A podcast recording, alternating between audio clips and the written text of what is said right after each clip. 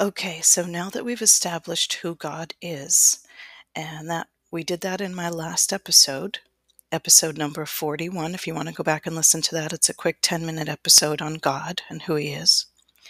Now, in this episode, what I want to talk about is how to dress for God.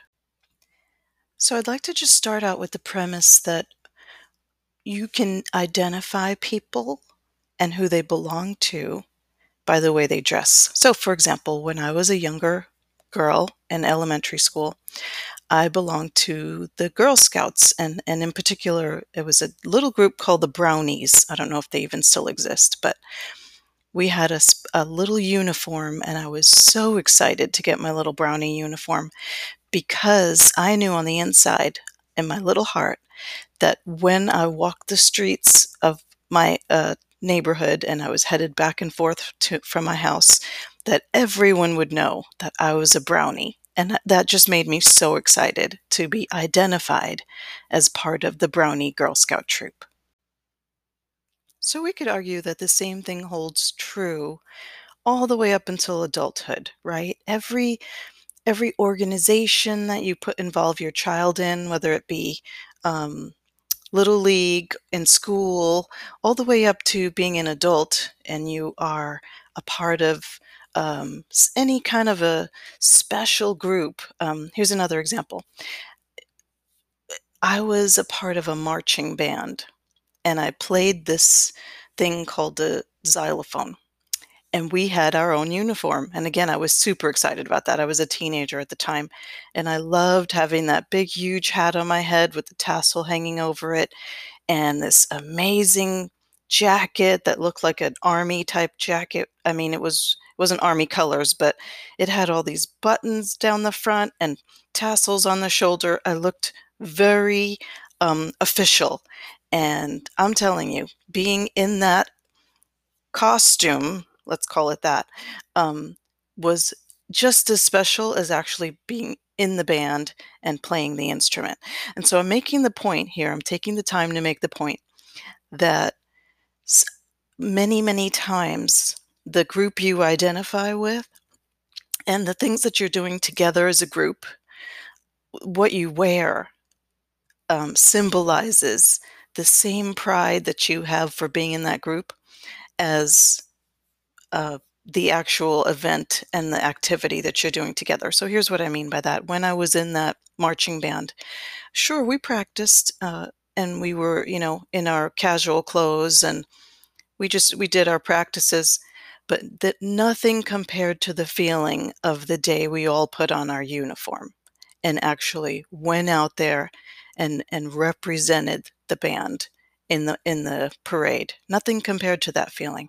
And so I'm I'm making these points just because if any of you belong to um, anything like that, I want you to conjure up that feeling in your mind. What does that feel like when you're a part of something or your child is a part of something and you can just see the pride well up in their eyes when they put on their little uniform or costume that uh, that just kind of binds them to that group that shows the world Look, I've been chosen to be a part of this very, very special group. So now the same holds true for religions. I grew up in a as a Catholic in a in a Hasidic Jewish neighborhood in Brooklyn, New York. And everyone around me, they were very orthodox, the the people, the Jewish people that lived in my grandmother's building. And everyone around me um, wore very special clothing. And I couldn't figure out why. I was just a little girl watching from my grandmother's window, the living room window. I would, on the third floor, I would peek out and see these little girls playing in their dresses and their tights and their um, special shoes, and their hair was done so cute. And I thought, wow, I don't know who these people are and why they do what they do, but it sure is admirable and it sure is attracting. Now, as a little girl, I didn't I didn't know what the word admirable was, but I'm just explaining it to you as an adult that when we see groups that are unified in a way that they they represent it on the outside with their dress, we admire that, don't we? We look at that and go, "Wow, I'm not sure why they believe what they believe, but they believe it's strong enough to be able to show it to the rest of the world and live by it on the outside.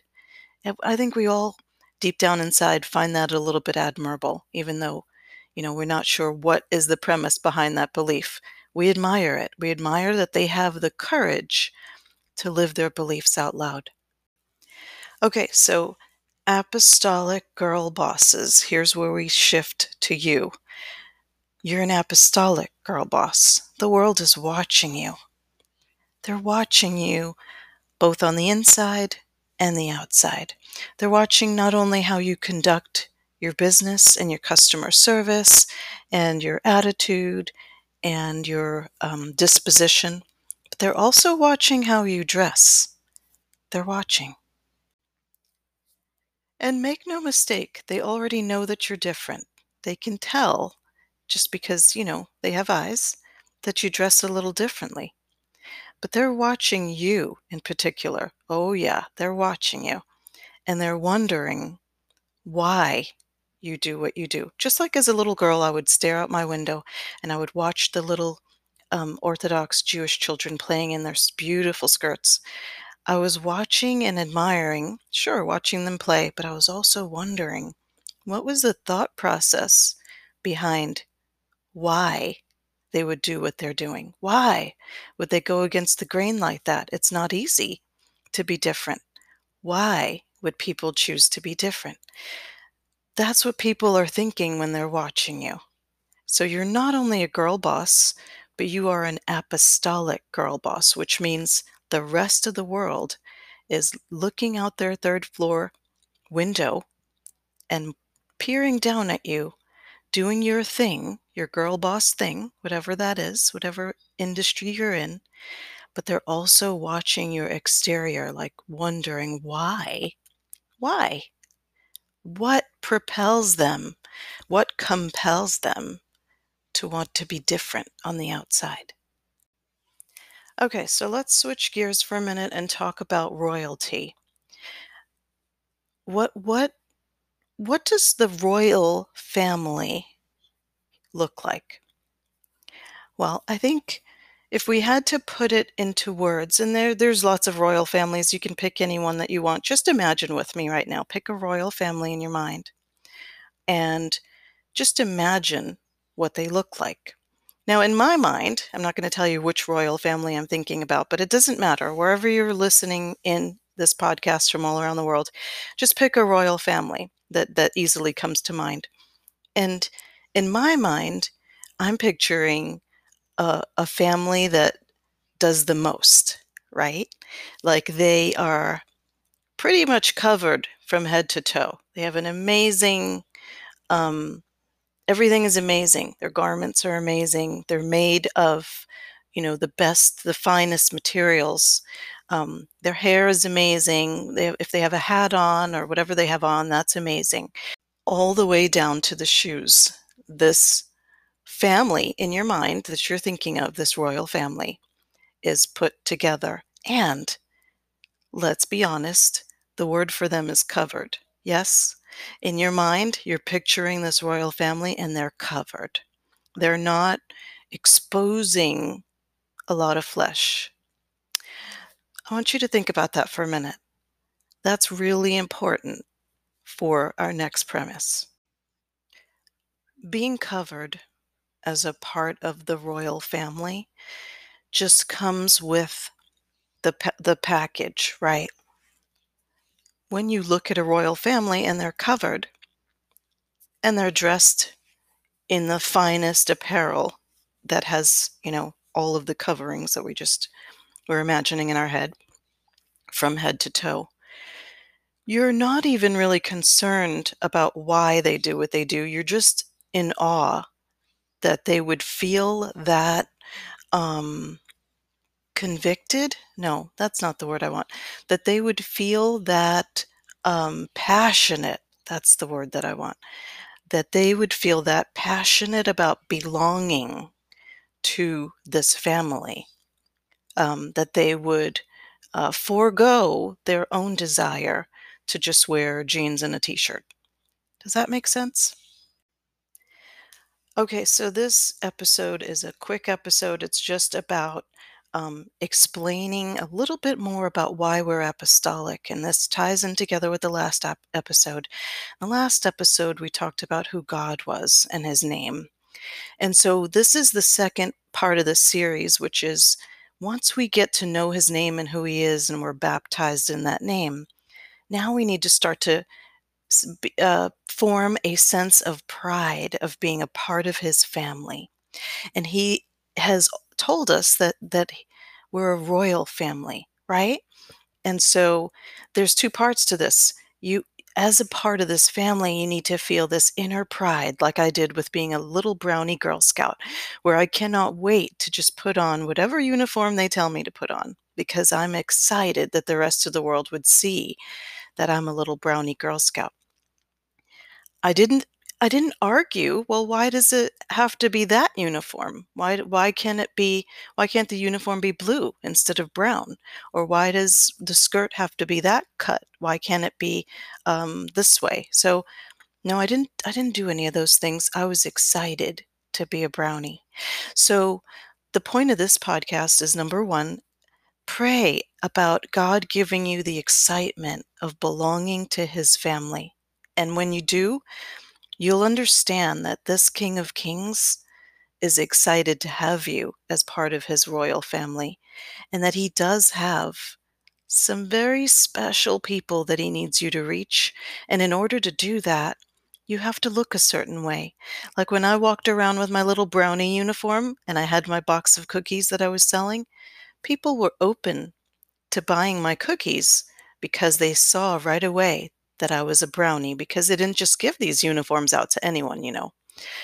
Whereas if I was just a little kid with jeans and t-shirt on with my box of cookies, I probably would not have made as many sales because people might have been skeptical, especially in the neighborhood I lived in. They might have thought, hmm, we don't know if you're really a brownie. Like, we don't know if those cookies just came from your cabinet in your house and you're just wanting to make some extra money for candy, right?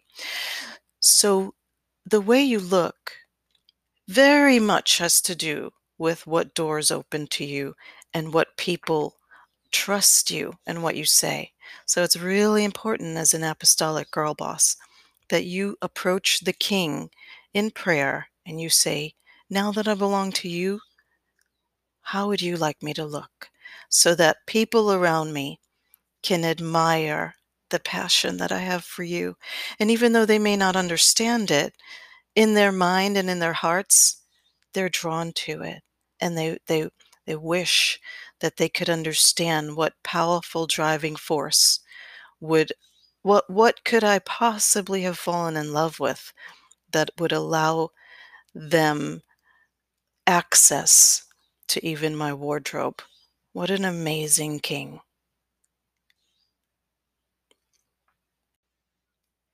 A king that people are willing to change their wardrobe for. Wow, I must know this king. That's what people are thinking when they're watching you, apostolic girl bosses. They may not say that out loud ever. I've been in the church for over 20 years, and uh, never has anyone in my family or circle of friends ever said that to me out loud. But I trust that just like I watched those Hasidic Jewish kids playing around from the third floor of my grandmother's apartment building, and I wanted what they had. I never told any of them that, but I trust that as I walk with my King, there are people that are watching me and they're wanting what I have. And that, I don't know about you, but that just makes me excited because I know that as they desire more, He's going to give them more, and He's going to satisfy the hunger of their hearts. Thank you for listening today. We will see you again in a few days with another podcast.